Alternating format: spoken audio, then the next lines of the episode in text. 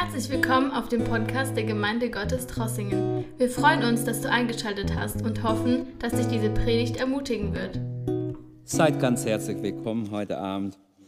Jetzt haben wir letzte Woche ja die Gebetswoche gehabt und Bibelstunde habe ich schon länger nicht gehabt oder ein paar Wochen.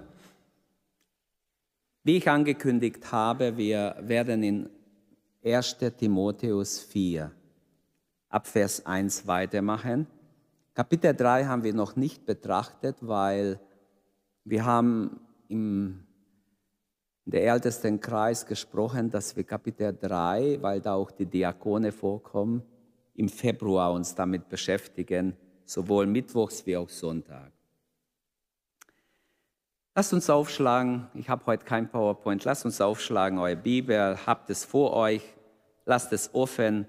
Ich werde über 1 Timotheus 4, Vers 1 wahrscheinlich den ganzen Abend. Ich wollte erst eins bis fünf, aber das sind zu viele Dinge, wir können nicht einfach drüber gehen. Unser Thema ist der Abfall von Gott, das vorausgesagt wird hier in diesem Vers. Der Geist sagt ausdrücklich, dass in den letzten Zeiten etliche von dem Glauben abfallen werden, indem sie, und jetzt werden viele Dinge aufgezählt, im Vers 1 steht, indem sie achten auf betrügerische oder man könnte es auch übersetzen, verführerische Geister und Lehren von Dämonen, die in Heuchelei Lügen reden. Also wenn dieser Vers je aktuell war, dann ist es jetzt aktuell. Paulus hat es vor 2000 Jahren geschrieben an Timotheus, denn es gab Probleme in Ephesus. Das ist der Hintergrund dieser, dieses Textes. Er war der Leiter in Ephesus, der Timotheus, und Paulus hat ja Abschied genommen im Apostelgeschichte 20, Vers 28 und weitere können wir lesen, der nächste Abschnitt, wie er, von, wie er die Älteste von Ephesus rufen lässt am Ufer, bevor er ins Schiff steigt, kommen die, auch vom Milet sind die Älteste gekommen und er hat sich verabschiedet. Sie knieten dort am Ufer des äh, äh, Wassers im, im, im Sand und beteten herzhaft. Sie weinten alle. Und Paulus weissagte, wir werden gleich sehen, genau das, was jetzt hier geschrieben wird, das hat er vorausgesagt einige Jahre vorher durch den Heiligen Geist, dass aus ihrer Mitte, aus Ephesus und aus den Ältesten sogar, aus ihrer Mitte falsche Lehre und Wölfe hervorgehen werden, die die Herde nicht schonen werden. Und jetzt ist es so, nach einigen Jahren, Timotheus bekommt diesen Brief. Wir haben ähm, in 1 Timotheus 1, 19 und 20 gesehen, dass zwei Personen in, in dieser Gemeinde mit Namen genannt werden, die abgefallen sind, die den Glauben an Jesus verleugnet haben. Das ist Alexander und Hymenäus. Das Problem war, dass oft Leute, die aus der Gemeinde weggingen, nicht nur wegblieben und gesagt haben, naja, glaube ich alles nicht mehr, sondern im Hintergrund gegen die Gläubige gearbeitet haben. Das waren die schlimmsten Feinde der Gemeinde Jesu in der ganzen Geschichte. Nicht die Feinde von draußen, die Feinde, die von innen weg sind und ihnen schaden, weil die haben sich ausgekannt, die kannten die Leute, haben die Leute verraten, haben alles alle Details gewusst. Und ich glaube, dass das eine Sünde gegen den Heiligen Geist ist, wenn jemand sowas macht, dass dem nicht mehr vergeben wird. Paulus hat in Unwissenheit gehandelt, sagt er selber, als er die Christen verfolgt hat und sie einsperren ließ. Aber Leute, die dann bewusst solche böse Dinge antun der Gemeinde, die machen sich sehr, sehr schuldig. Die Bibel sagt Abfall voraus in diesem Vers. Der Geist sagt ausdrücklich oder deutlich in anderer Übersetzung. Paulus will sagen, seid nicht überrascht, wenn das kommt in der Endzeit, wenn Menschen, die sich zu Jesus bekannt haben, plötzlich sagen, nee, glaube ich nicht. Ich will nichts mehr wissen von Gott. Das passiert jeden Tag, dass Menschen, die einmal sich taufen ließen, bekehrt haben, taufen ließen, vielleicht sogar geistgetauft waren, plötzlich vom Glauben abfallen. Der Heilige Geist wusste es, hat es prophetisch vorausgesagt. Deshalb sei nicht überrascht, will Paulus sagen, wenn das passiert, Timotheus, denn der Geist sagt es voraus, nicht ich, der Geist. Und er spricht hier von Heuchlern, Lügnern, falsche Lehren, von betrügerischen Geister. Und was ich früher nicht wusste und was ich immer mehr erkannt habe, dass hinter falsche Lehre sind immer Dämonen. Das habe ich nicht gewusst. Eines Tages habe ich etwas miterlebt, wo mich total schockiert hat. Eine sehr religiöse Frau, die einfach total verirrt ist, also die war hyperreligiös, also christlich, aber sie wollte alle, sie wollte das Neue Testament, das Alte Testament, also die Gesetze, alles halten. Dann plötzlich kam noch Sabbat dazu, dann hat sie natürlich kein Fleisch mehr gegessen und dies und das und alles Mögliche. Und plötzlich stand sie vor einem Bruder und der Bruder hat gesagt, der Herr zeigt mir, bei dir sind verschiedene Dämonen.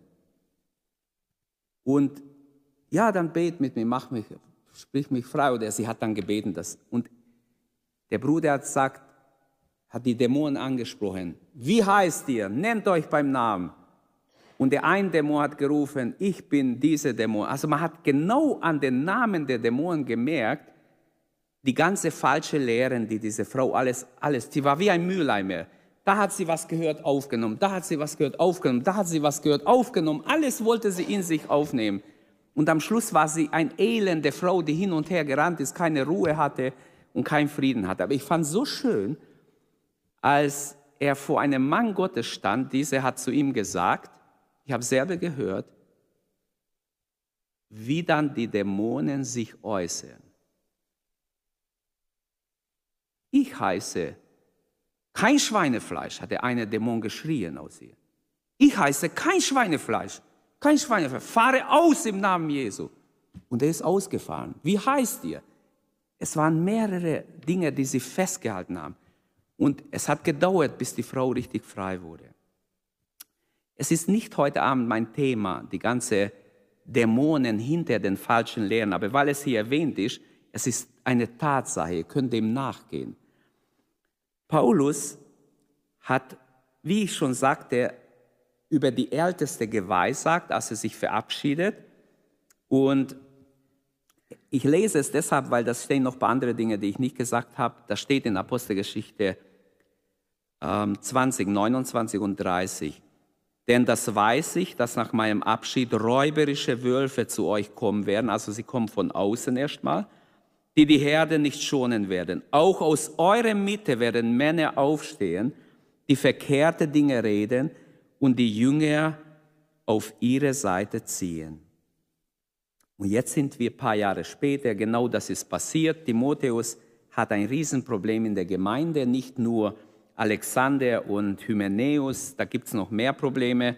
Wenn wir die ganzen äh, Briefe lesen, die er geschrieben hat, beide Briefe und auch im Apostelgeschichten nachlesen, dann merken wir, es gab echt Probleme. Was sagt der Geist voraus? Was steht in unserem Vers? Der Geist sagt voraus, dass in den letzten Zeiten etliche vom Glauben abfallen werden. Da müssten wir doch alle Ehrfurcht haben, weil nicht Paulus sagt es voraus, nicht Timotheus, nicht ich. Der Heilige Geist, der ewige Geist Gottes, der die ganze Autorin der Bibel von Anfang an inspiriert hat.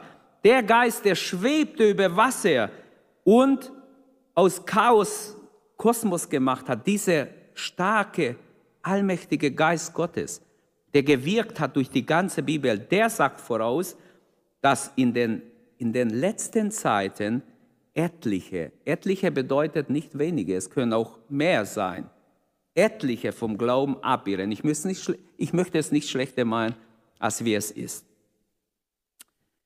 Wenn es heißt in den letzten Zeiten, was bedeutet in den letzten Zeiten? Eigentlich seit Jesus bis heute sind wir ja in der Endzeit. Wir sind in einer Endzeit, in eine letzte Zeit und die Bibel spricht von den letzten Tagen oder die letzte Stunde sogar in 1. Johannes 2. Vers 18. Oder im Judasbrief lesen wir in der letzten Zeit oder am Ende der Zeit, all diese Ausdrücke sind neutestamentlich. Ich möchte dazu sagen, wer in Christus verwurzelt ist, wer seine Wurzeln in Christus hat, der wird nicht einfach abfallen, ohne dafür etwas zu tun können, tun zu können. Das geht nicht. So einfach fällt man nicht einfach ab. Denn die Gnade ist stark genug, uns zu halten bis ans Ende. Der Herr hat versprochen, er wird mit uns sein bis ans Ende. Also an Gott und die Stärke seiner Gnade liegt sicher nicht. Lasst uns das gleich am Anfang festmachen. Wer bei Jesus bleibt, wer sich an ihm klammert, wer in ihm bleibt, Johannes 15, 4, ohne mich könnt ihr nichts tun. Wer in ihm bleibt, der fällt nicht einfach ab vom Glauben. Keine Sorge. Nur wer nicht gewurzelt ist, nicht gegründet ist in Gott, wer sich entfernt von Gott, von seinem Wort, vom Heiligen Geist, von Gottes Führung und so weiter, der wird abfallen. Gott ruft sogar Abgefallene zurück in sein Wort. Wir haben verschiedene Verse, zum Beispiel die er im ersten Sendschreiben an Ephesus. Gott ruft dort, in Offenbarung 2, Vers 4 und 5 lesen wir, so denke, ich habe gegen dich, heißt in Vers 4, dass du die erste Liebe verlassen hast, so bedenke oder denke nun daran, wovon du abgefallen bist und kehre um. Oder Luther übersetzt, tue Buße und tu die erste Werke. Wenn nicht, werde ich über dich kommen und dein Leuchter wegstoßen. Dann ist der Abfall vorbei für immer, wenn der Leuchter weggestoßen wird. Wenn du nicht umkehrst oder nicht Buße tust, dann droht Gottes an, dann tut er das, dann wird den Leuchter dieser Gemeinde wegstoßen. Fragen wir uns ein paar Fragen. Wer ist am Werk, dass Menschen so von der Quelle des Lebens einfach sich entfernen oder weggeführt werden? Wie kann das überhaupt möglich sein? Es gibt ja viele Christen, die lehren, Abfall ist unmöglich. Aber das teile ich nicht, das teilt die Bibel nicht. Warum ist solche Irreleitung ein Gefahr für uns? Warum ist es ein Gefahr, verführt zu werden? Jesus sagt auch, wacht und betet. Lasst euch nicht verführen, seid vorsichtig. Was kennzeichnet die Menschen, die andere von Gott, von Jesus wegführen? Wir haben es hier in diesem Vers. Und bevor ich noch den Vers genauer versuche zu erklären, lasst mich ein paar Parallelen lesen. Gott will nicht den Abfall von irgendjemand. Gott will, dass jeder im Glauben bleibt, das Ziel erreicht. Amen. Er will nicht, dass seine Kinder auf dem Weg umkommen. In Hebräer 3, Vers 12 und 14, äh, 13 und 14, 12 bis 14, lesen wir, seht zu, liebe Brüder, dass keine unter euch ein böses, ungläubiges Herz hat. Hier ist ein Schlüssel, warum Menschen abfallen vom Glauben. Ihr Herz wird ungläubig und böse. Keine unter euch so ein ungläubiges und böses Herz haben, das oder ja, das abfällt von dem lebendigen Gott, sondern ermahnt euch selbst jeden Tag, solange es heute heißt, dass nicht jemand verstockt werde, wieder so ein Begriff, verstockt, verhärtete Herzen führen zum Abfall. Verstockt bedeutet, nein, ich will nicht, ich will keine Versöhnung, ich will nicht, nee, ich bin nicht bereit, nicht mal zu reden. Ich habe verstockte Menschen schon gesehen. Das sind elende Menschen, die keine Ruhe haben, die auf dem Weg sind, äh, total verirrt sind, also auf dem falschen Weg. Also es heißt hier, dass nicht jemand verstockt werde durch den Betrug der Sünde, denn wir sind Teilhaber Christi geworden, wenn anders wir die Zusage von Anfang bis Ende festhalten. Und so habe ich noch viele Verse aufgeschrieben, aber wenn es jemand haben will, kann ich es euch geben. Hebräer 3, 12 bis 14 ist eines der Stellen, die sehr wichtig sind hier. Gott gebraucht Erziehungswege oder Zurechtweisung, steht auch im Hebräerbrief 12, wenn wir 1 bis 17 lesen, sehen wir, wie Gott erzieht alle, die er liebt. Und da steht, mein Sohn, achte nicht gering die Erziehung des Herrn und verzage nicht, wenn du, also ich lese Vers 5, habe ich gerade gelesen, wenn du von ihm gestraft wirst. Denn welcher der Herr liebt, den züchtigt er und er straft einen jeden Sohn, den er aufnimmt. Also Gott erzieht euch, heißt es hier, wenn ihr dulden müsst. Das heißt, wenn wir jetzt dulden müssen, auch in dieser Zeit, die wir durchmachen, lasst uns geduldig alles ertragen, denn der Herr erzieht uns für die Zukunft, für die nächste Wellen vielleicht, die kommen. Drei Punkte habe ich heute Abend, die muss ich kurz halten. Gibt es Vorstufen des Abfalls, wo man schon erkennen kann, jemand ist in Gefahr, ganz abzufallen? Welche Rolle spielt Gottes Langmut bei der Bewahrung und auch beim Abfall vom Glauben? Und gibt es einen unumkehrbaren Abfall von Gott, wo es kein Zurück mehr gibt? Die drei Fragen wollte ich beantworten anhand dieses Verses. Gibt es Vorstufen des Abfalls? Meine Antwort ist ja. Die Heilige Schrift nennt zwei Vorstufen, die ganz klar sind. Das erste ist die Missachtung der Lehre, der biblischen Lehre. Und das zweite ist die Verhärtung des Herzens. Wenn ich nicht auf die Lehre der Bibel achte und sage, ist egal, Gott nimmt es nicht so genau, ach was.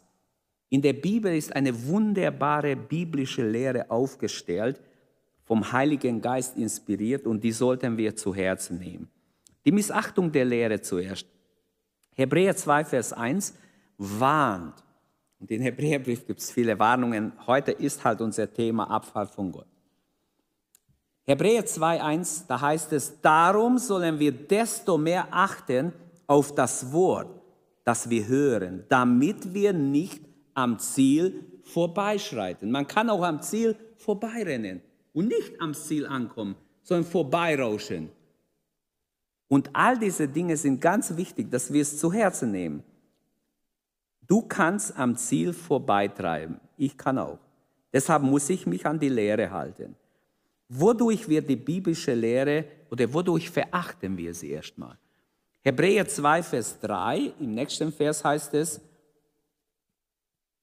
wie werden wir entrinnen, wenn wir ein so großes Heil missachten? Oder andere Übersetzung, wenn wir eine so große Errettung vernachlässigen. Oder ich könnte auch noch modernere Übersetzungen nehmen. Menge übersetzt, wenn wir eine, ein so hohes Heil unbeachtet lassen. In anderen Worten, hier ist der Gedanke, wenn man die Gnade nicht schätzt, wenn man die Gnade Gottes, die uns zuteil wurde, nicht schätzt. Die neue Genfer Übersetzung sagt, wenn wir Gottes einzigartige Heilsbotschaft gering achten, die Botschaft des Heils gering achten. Der gleiche Gedanke ist wie bei Luther und bei den sinngetreuen Übersetzungen. Wodurch wird diese große Errettung verachtet? Habt ihr es verstanden? Durch Unglauben und durch Ungehorsam. Also die, das erste Zeichen, was ich sehe, manchmal, dass Leute so machen, wenn es um die Lehre geht. Sagen, ach, du und dein Dogmatik. Damit verachtet man nicht mich oder nicht den, dem man gerade das sagt, sondern Gottes Lehre ist hier in der Schrift. Die Lehre muss zu Herzen genommen werden. Diese große Rettung verachten wir durch Unglauben und durch Nichtschätzung der Gnade, wenn ich die Gnade nicht hoch einschätze. Jesus sagte einmal zu den Juden, ihr wollt nicht zu mir kommen, damit ihr das Leben haben mögt. Sie hätten das Leben haben können, aber sie haben darauf keinen Wert gelegt. Durch Zielverfehlung, durch Nichtachtung gehen wir in diese Richtung. Das Zweite ist verhärtete Herzen wenn man sieht, dass Menschen verhärtet sind und nichts akzeptieren, nicht mehr reden wollen, alles ablehnen, das ist auch ein sehr, sehr schlechtes Zeichen.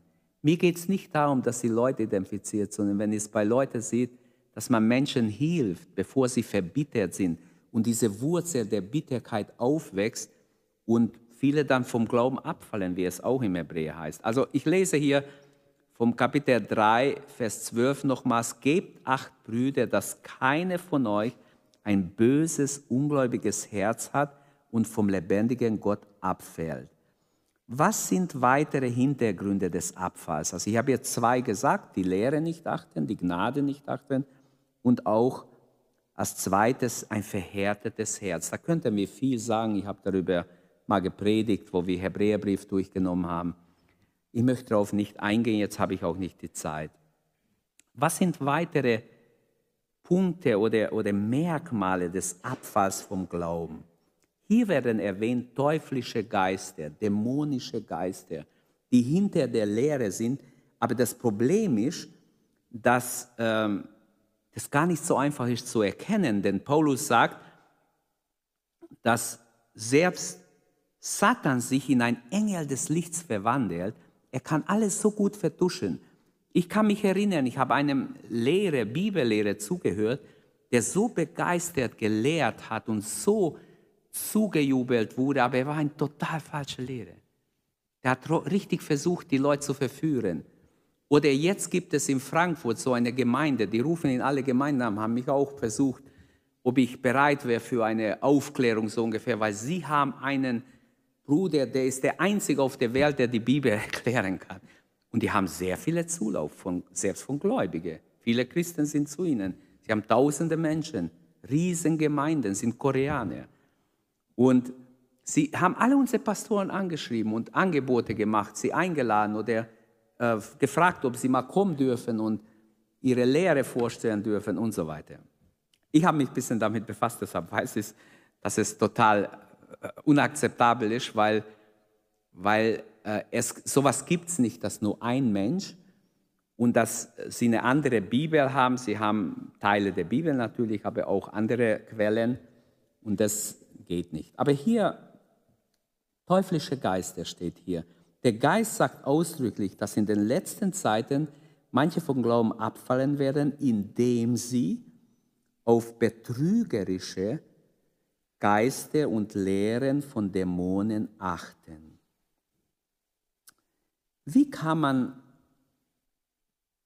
wie kann es dazu kommen, dass ein Christ, der wiedergeboren ist, der im Herrn ist, überhaupt auf sowas eingehen kann, auf Heuchelei, auf Lügenreden. Manche Bibelausleger sagen, es fängt so an, dass man sagt, okay, die Gnade plus, man will auch vom Gesetz einiges, das wäre eine Auslegung. Aber es ist so, dass es gibt auch Sonderlehren. Mensch, sowas haben wir noch nie gehört, wie der gesprochen hat, meine Güte. Und so, äh, so Grenzlehren, die zwar mit der Bibel begründet werden, aber doch irgendwie sensationell sind. Spurgeon hat ja mal gesagt, er hat vieles gesagt, aber er hat auch mal gesagt, alles, was neu ist in der Theologie, ist gelogen. Und da hat er recht, weil die Theologie wurde ja offenbart schon den Aposteln. Es gibt nichts besondere Offenbarungen in der Theologie. Aber ich mag diese Kernaussagen, weil Sie bringen ein Licht auf ein Problem.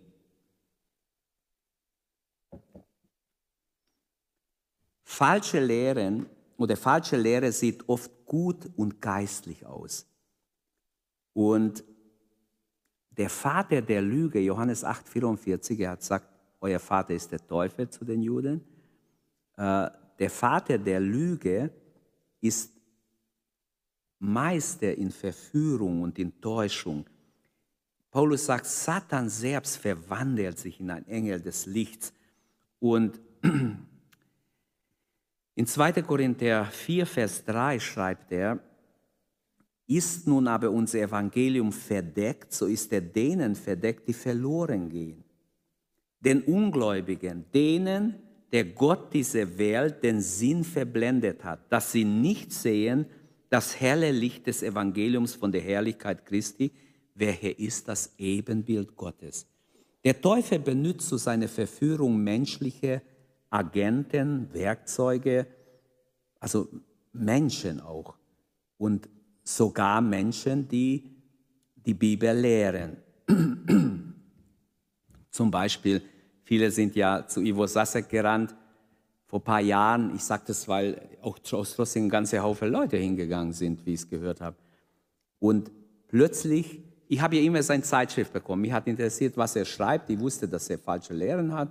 Ich habe ja mich damit auch befasst. Er hat gute Sachen gehabt, aber auch richtig daneben. Und plötzlich kam so ein, ein Zeitschrift, was er so ausgegeben hat, ich weiß nicht mehr, wie die heißen. Und da stand drin, dass er jetzt an die Reinkarnation glaubt. Wer da noch mitgeht, der ist doch ganz vom Glauben abgefallen. Die Reinkarnation ist eine teuflische Lehre. Die Wiedergeburt ist biblisch. Aber die Reinkarnation bedeutet, wenn du stirbst, wirst du später, wenn du nett warst und gut warst, hast du einen höheren Stand, kommst du wieder als Mensch und vielleicht wirst du sogar ein König oder irgendein Reiche oder irgendjemand, der über viele Leute ist. Ist das das Ziel der Erlösung? Das ist doch Gehirngespenst. Das hat nicht mit der Bibel, nichts mit der biblischen Erlösung zu tun. Und so sehen wir, wie Menschen von einer falschen Lehre in die andere, dann bis sie total ins Abgrund gelangt haben. Und dann sind immer noch viele mitgegangen. Manche sind dann weggegangen, aber immer noch sind Leute. Ich habe es dreimal gelesen, ich habe gesagt, das kann doch nicht wahr sein. So dumm muss man sein, dass man so eine Lehre noch veröffentlicht. Da habe ich echt gedacht, das kann doch nicht wahr sein. Aber das ist leider so. Und wir sind hier in diesem Vers, wo es geht um diese heuchlerische Lehren, dämonisch beeinflusste Lehren. Äh, Paulus beschreibt den Charakter dieser Leiter in diesem Vers, wenn wir es gegenüberstellen. Im Kapitel 3 beschreibt er die Diakone und die, die Hirten, wie sie sein sollen, die Ältesten. Dort steht, dass sie, ähm, wo steht's, dass sie rechtschaffen sind, untadelig, nüchtern, also die geistliche Leiter sollen rechtschaffen, untadelig, nüchtern, ehrlich, besonnen, gütig, nicht streitsüchtig, nicht geldgierig. Das sind die Eigenschaften, die sie haben sollen. Hier zählt auf, sie sind Heuchler. Das heißt, sie sind falsch und haben Falsches vor. Sie versuchen, die Leute an sich zu binden. Sie reden mit Täuschung. Ihr Mund ist voll verführerischer Lehren, aber Paulus offenbart uns indirekt, dass Dämonen dahinter sind. Und so verbreiten sie Lügen mit dem Ziel, Menschen in ihr Netz zu fangen. Ihr Gewissen ist total abgestumpft, sagt er, gebrandmarkt. Paulus sagt von sich, er möchte immer ein reines Gewissen haben. Er sagt, darum übe ich mich auch alle Zeit, ein unverletztes Gewissen zu haben gegenüber Gott und Menschen. Also er, ich glaube, vor Felix hat er geprägt in Apostelgeschichte 24 und sagt es im Vers 16. Die erste Frage. Jetzt die zweite Frage. Welche Rolle spielt Gottes Langmut bei der Bewahrung der Gläubigen und beim Abfall vom Glauben. Über die Verführerin Isabel in äh, Offenbarung 2, Vers 21, da steht, ich habe ihr Zeit gegeben, Buße zu tun und sie will sich nicht bekehren von ihrer Hurerei. Der erste Satzteil, ich habe ihr Zeit gegeben, zeigt, Gott hat Langmut. Gott hat Geduld. Auch mit Sünde, auch mit Leuten, die unterwegs sind, abzufallen. Es erinnert an Römer 2, Vers 4. Weißt du nicht, dass Gottes Langmut und Güte dich zur Umkehr ruft? Doch. Wenn Gott nicht gleich zuschlägt und gleich uns straft, uns abfallen lässt, wenn wir sündigen, dann ist es sein Langmut, der sagt, kehre um, komm zurück. Du gehst für immer in die Irre. Ich habe ihr Zeit gegeben und sie ist nicht bereit. Sie will sich nicht bekehren, steht hier. Ähm, in den Sendschreiben haben wir mehrmals Umkehrrufe. Ich kann nicht alles jetzt erklären. Es steht im Kapitel 3, Offenbarung 3, 2, werde wach, stärke, was noch übrig ist, was schon im Sterben lag. Und äh, ich habe gefunden, dass deine Taten in den Augen meines Gottes nicht vollwertig sind. Denke also daran, wie du die Lehre empfangen und gehört hast. Halte daran fest und kehre um. Wenn du aber nicht aufwachst, werde ich kommen wie ein Dieb und du wirst bestimmt nicht wissen, zu welcher Stunde ich komme. Und so könnte ich weitermachen. Ich habe eine ganze Reihe Verse, aber ich lasse das. In Offenbarung gibt es sieben Überwinderverse, wo Gott ganz klar für die Überwinder Verheißungen gibt, dass sie auch das Ziel erreichen mit Gott. Kommen wir zur dritten Frage, weil äh, wir wollen noch beten. Gibt es ein unumkehrbaren Abfall von Gott? Das gibt es in der Bibel. Wir haben einige Stellen im Neuen Testament, die tragische Grenzüberschreitungen zu Abfall bezeugen. Zum Beispiel in 1. Johannes 5, Vers 16 und 17. Wenn jemand, sein, ähm, wenn jemand seinen Bruder sündigen sieht, eine Sünde nicht zum Tode, so bitte er für ihn. Und er wird ihn, ihm das Leben geben, denn denen die sündigen, aber nicht zum Tode. Es gibt eine Sünde zum Tode, bezüglich jene sage ich nicht, dass er bitte. Jede Ungerechtigkeit ist Sünde und es gibt Sünde nicht zum Tode. Jetzt klar, es würde wieder ein bisschen dauern, bis wir den Vers erklären. Hier geht es um eine Sünde, wenn es eine Sünde zum Tode ist, die den Menschen verführt hat, die scheint so hier nicht vergeben wird. Wir werden 1. Johannes, wenn Gott will, auch noch betrachten. Das wollte ich ja schon oft. Und dann werden wir zu diesem Vers auch kommen. Diese Aussage stehen wahrscheinlich in Zusammenhang mit Jesu Aussage aus Matthäus 12, 31, wo Jesus sagt, jede Sünde und Lästerung wird den Menschen vergeben. Aber die Sünde gegen den Heiligen Geist nicht. Ich möchte auch hier nicht in die Tiefe gehen, aber ich möchte dazu sagen, ein Christ, ein Bruder kann die Sünde zum Tode begehen, das ist der Textzusammenhang. Die Sünde zum Tode ist unvergebbar, was da auch genau gemeint ist. In der Abwehr Jesu handelt es sich um die Lästerung der israelischen Führer, die gelästert haben über ihn, über das, was er sagt. Und er hat sie gewarnt, passt auf, ihr seid kurz davor, gegen den Heiligen Geist zu sündigen. Es gibt kein Zurück. Ihr werdet nie Vergebung bekommen. Eine weitere sehr bekannte Stelle, also außer 1. Johannes 5, 16, ist auch Hebräer 6, 4 bis 6. Da sagen viele, das war für die Hebräer, geht uns nichts an. Ich glaube, die ganze Bibel geht uns was an, wir sollten es ernst nehmen. Denn es ist unmöglich, heißt hier, diejenigen, die einmal erleuchtet worden sind und die himmlische Gabe geschmeckt haben und des Heiligen Geistes teilhaftig geworden sind und das gute Wort und kräftige und zukünftige Zeitalter es geschmeckt haben und doch abgefallen sind, wieder zu Buße zu erneuern, dass sie für sich den Sohn Gottes wieder kreuzigen und den Spott aussetzen oder dem Spott aussetzen. Ähm, hier geht es ganz klar um Menschen, die wiedergeboren waren, die die Kräfte des ewigen Lebens, was das auch alles bedeutet, wahrscheinlich sogar geisterfüllt waren, so verstehe ich es wenigstens, sie haben die himmlische Gabe geschmeckt, sie waren teilhaftig des Heiligen Geistes. Diese drei Aussagen und dann äh, die weiteren zwei vom Vers 5 wären im Blick auf einen Mitläufer oder Namenschrist gar nicht möglich, denn der ist zwar mitgelaufen, aber der hat diese Dinge nicht erlebt. Also hier geht es um jemanden, der wirklich was erlebt hat mit Gott. Und Vers 6 eine Erneuerung aus diesem Abfall, sagt das Wort, hier ist unmöglich, da, weil sie den Sohn Gottes wieder kreuzigen. Wenn es so wäre, dass es nur für Juden gilt, ist meine persönliche Verständnis, dann haben ja nur die Juden Jesus gekreuzigt. Aber es ist nicht so. Die Juden sagen, die Römer haben es getan. Die Römer sagen, die Juden haben es verlangt.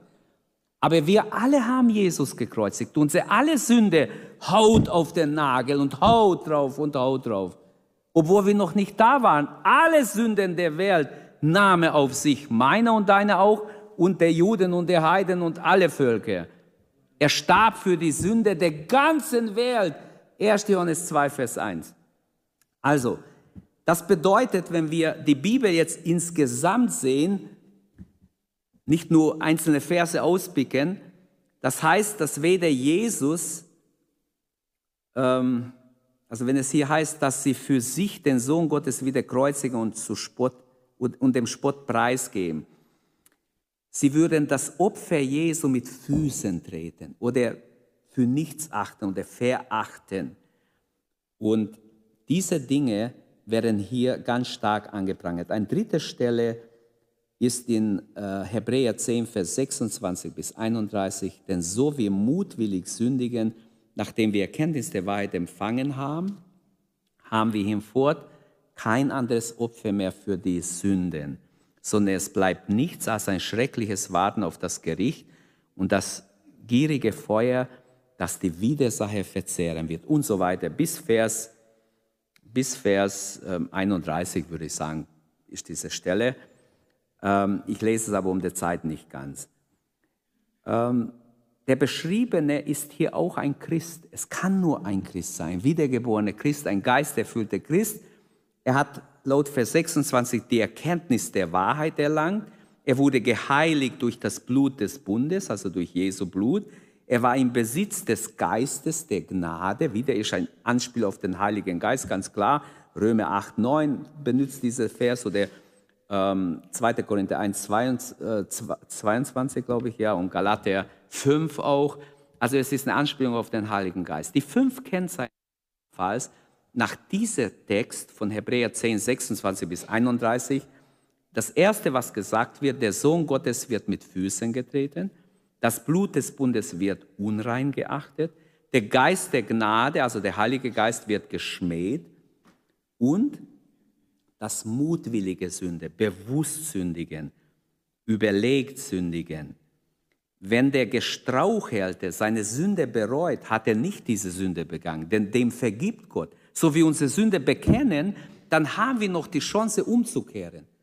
Jemand kommt und sagt, du, ich glaube, ich habe gesündigt gegen den Heiligen Geist, weil es tut mir so leid, aber ich glaube, für mich ist es zu spät. Das ist 100 Prozent, dass er es nicht getan hat, wenn er bereuen kann. Wer gesündigt hat, kann nicht mehr bereuen. Ist meine Beobachtung und mein, so verstehe ich es. Weil es gibt auch Leute, die rumjammern und die rumschimpfen und fluchen sogar, obwohl sie geisterfüllt waren und gläubig waren und getauft waren und jahrelang in einer Freikirche waren aber diese Leute können sich nicht bekehren. Und leider gibt es auch solche Leute. Wenn der Gestrauchelte aber seine Sünde bekennt, ist ein Beweis sogar, für mich ist es ein klarer Beweis, dass er nicht diese Sünde gegen den Heiligen Geist begangen hat, sondern mutwillig sündigen bedeutet, was in Römer 1,32 steht, sie wissen, dass sie solches tun, oder die, die solches tun, nach Gottes Recht den Tod verdienen, aber sie tun es nicht nur, sie haben Gefallen an denen, die es auch tun. Das heißt, die sind bewusst voll in der Sünde drin und wollen auch drin bleiben. Das Verharren in der Sünde führt zur Verhärtung des Herzens. Selbst Calvin hat gesagt, wenn du die Sünde liebst und wenn du in dein verhärtetes Herz so weitermachst, dann ist es für mich ein Zeichen, du bist gar nicht erwählt. Und er hat recht, weil es geht nicht darum, bist du erwählt oder bist du nicht erwählt. Du zeigst, dass du nicht erwählt bist, wenn du Jesus mit Füßen trittst, wenn du ähm, bewusst sündigst, wenn du ähm, all diese Dinge tust, die ich als Zeichen für ein unumkehrbaren Abfall genannt habe. Ein Umkehr ist möglich, solange man nicht diese Sünden begangen hat. Die Bibel warnt, schrecklich ist es, in die Hände des lebendigen Gottes zu fallen. Die Heilige Schrift zeigt den ganzen Ernst der Tatsache, dass ein wiedergeborener Christ verloren gehen kann. Nicht, weil die Gnade schwach ist. Nicht, weil Jesus nicht eine vollkommene Erlösung geschaffen hat. Nicht, weil die Liebe Gottes nicht ausreicht. Nicht, weil Gottes bewahrende Macht zu schwach wäre. Auch nicht, wegen deiner persönlichen Schwäche oder unserer persönlichen Schwäche, die wir haben. Das Neue Testament kennt vier Gründe, warum ein Christ verloren gehen kann. Erstens Römer 8, 5 und weitere, wenn er in der Sünde verharrt. Zweitens Epheser 4, 30, wenn er sich verstockt und auf die Ermahnung des Geistes nicht mehr hört. Drittens äh, Offenbarung 3, 20, wenn Jesus wieder aus dem Herzen raus muss und er draußen anklopft und wir nicht auftun. Und fünftens, wenn er die unvergebbare Sünde der Lästerung des Heiligen Geistes begeht. Satan wird keinen schonen von uns, weder mich noch die Ältesten, noch die Mitglieder, noch die Kinder oder die Jugendlichen. Er greift jeden an. Wenn er zu Jesus ging in der Wüste, wo er 40 Tage gefastet hat, er kommt zu mir auch, kommt zu euch auch. Er wird überall versuchen, Gottes Kinder anzugreifen, zu schwächen. Aber wir haben die Zusage des Wortes Gottes, äh, er wird euch festigen bis ans Ende, so dass ihr schuldlos dasteht am Tage Jesu unseres Herrn. Treu ist Gott, durch den ihr berufen worden seid zur Gemeinschaft mit seinem Sohn Jesus Christus, unserem Herrn. Also ich möchte auch, wenn ich über Abfall und der Geist sagt voraus, es kommt ein Abfall. Ich fürchte sogar, dass dieser Abfall noch bevorsteht. Ein Riesenabfall. Natürlich wird Gott die Welt erschüttern, das glaube ich, und viele sich bekehren, die wir im Gebet vor Gott bringen, die werden sich bekehren. Aber trotzdem, äh, trotz aller Negativen, was wir sehen, müssen wir an solche Verheißungen wie 1. Korinther 1, 8 und 9 festhalten, wo Paulus durch den Heiligen Geist vorausgesagt, Gott wird euch festmachen. Ihr werdet nicht abfallen, ihr werdet bleiben und bewahrt werden bis ans Ende. Halleluja. Oder in 2. Korinther 2, 14 und 15. Dank sei Gott, der uns stets den Sieg Christi, im Sieg Christi mitführt durch den Duft der Erkenntnis Christi an allen Orten und so weiter. Dann als Abschluss zwei Lieblingsverse, die ich mag, aus Judas Brief, Vers 24 und 25.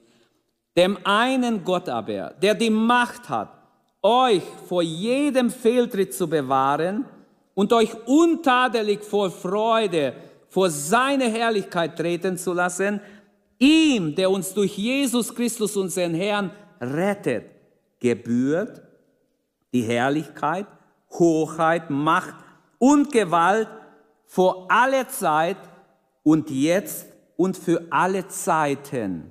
Amen. Halleluja. Wie wunderbar. Lasst uns ein Lied singen und dann wollen wir ins Gebet gehen und diese Gnade Gottes preisen, die uns erlöst hat, die uns bewahren kann bis ans Ende. Du musst nicht abfallen, du sollst nicht abfallen. Gott will, dass du bewahrt wirst bis ans Ende. Er garantiert, dass das möglich ist. Dem Schwächsten sogar, wenn du dich an ihm klammerst. Klammere dich an Jesus und du wirst sehen, er wird dich durchtragen. Amen.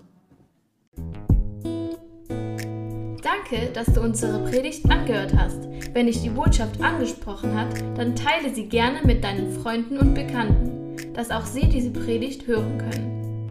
Wir wünschen dir Gottes Segen.